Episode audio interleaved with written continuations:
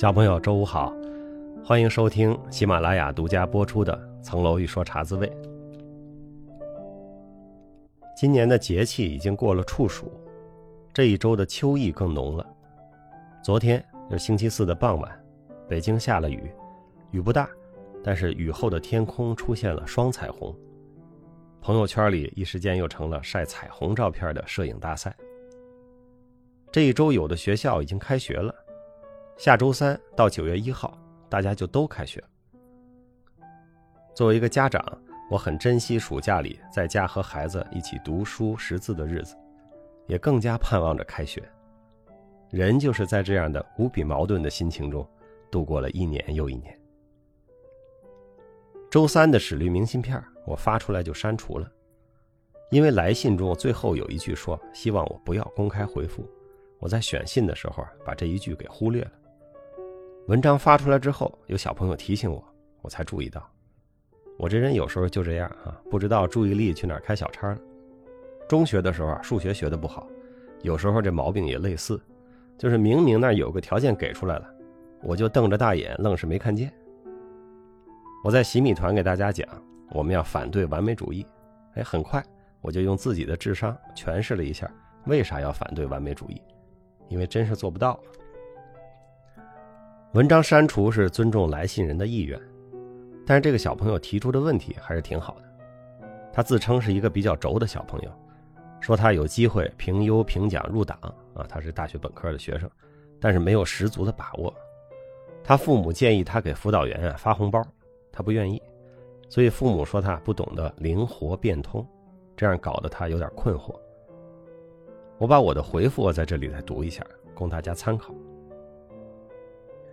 你好，一个比较轴的小朋友，你的来信是个图片，我就直接贴上了。给辅导员塞钱以求评优评奖，这不是灵活变通，这叫行贿。为了入党而行贿，更是吓人。这都不是不忘初心的问题，这初心从一开始就是败坏的。你没有接受父母的建议，内心挣扎不舒服，说明你的头脑是清楚的。你没有让灵活变通这种迷惑人心的忽悠和评优评奖这种眼前的蝇头小利蒙蔽了你质地纯良的本心。你要说这是轴，我觉得你轴的好，我隔空给你竖个大拇指。灵活变通不是不行，要在紧急关头无法兼顾的时候用。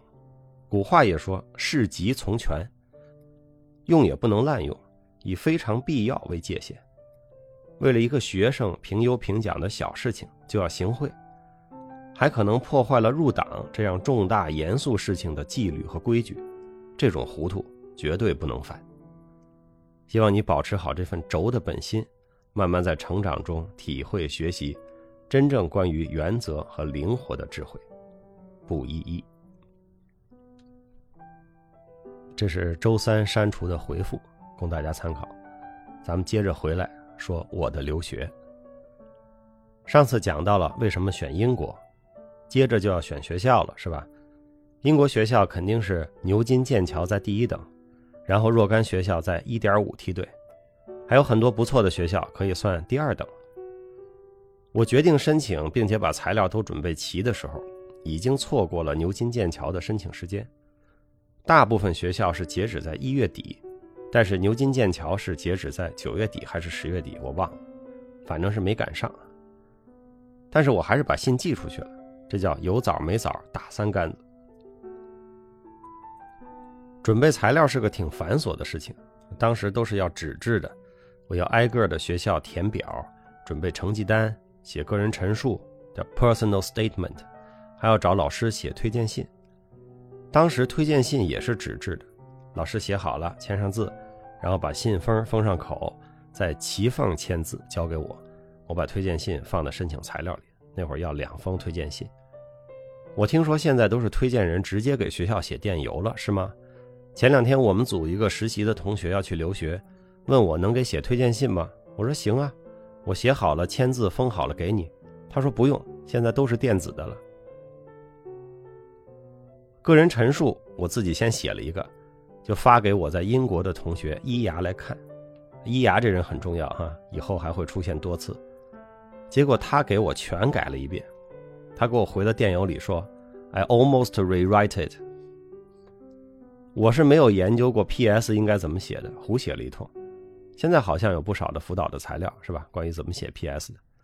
总之，我们在国内学的那些写作的思路和方式，和外国学校通常见到的和习惯阅读的不太一样。我们申请人家的学校，还得按照人家的方式来。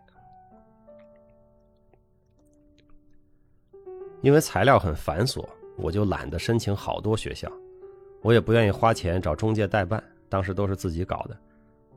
那会儿流行的申请办法就是申请十几所学校。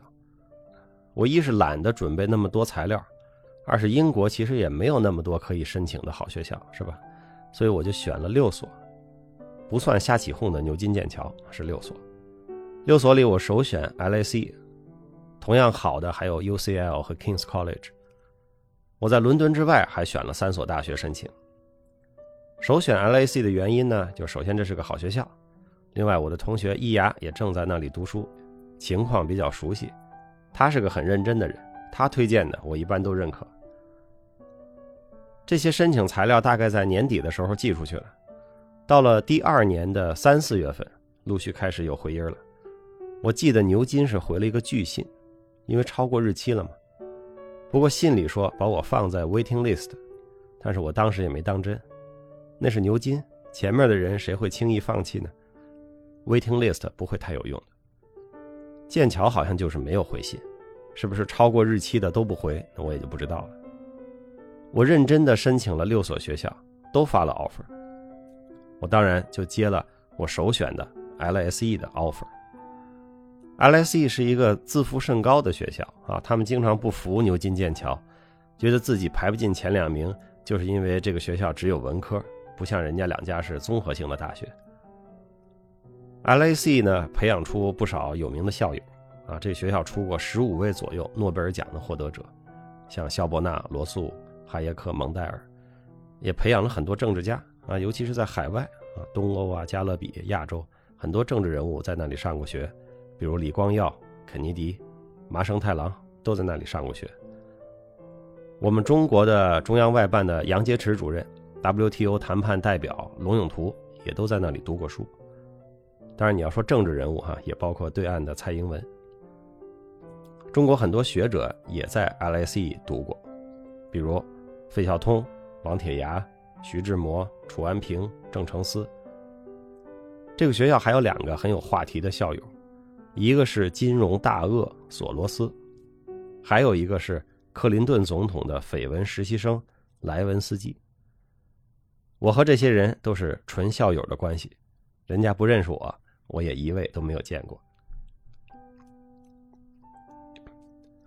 我说这些校友啊，并不是给 LAC 做广告，我是想让小朋友了解，一个学校是很多元的，它可以培养出各种人，各种人呢也会反过头来影响学校。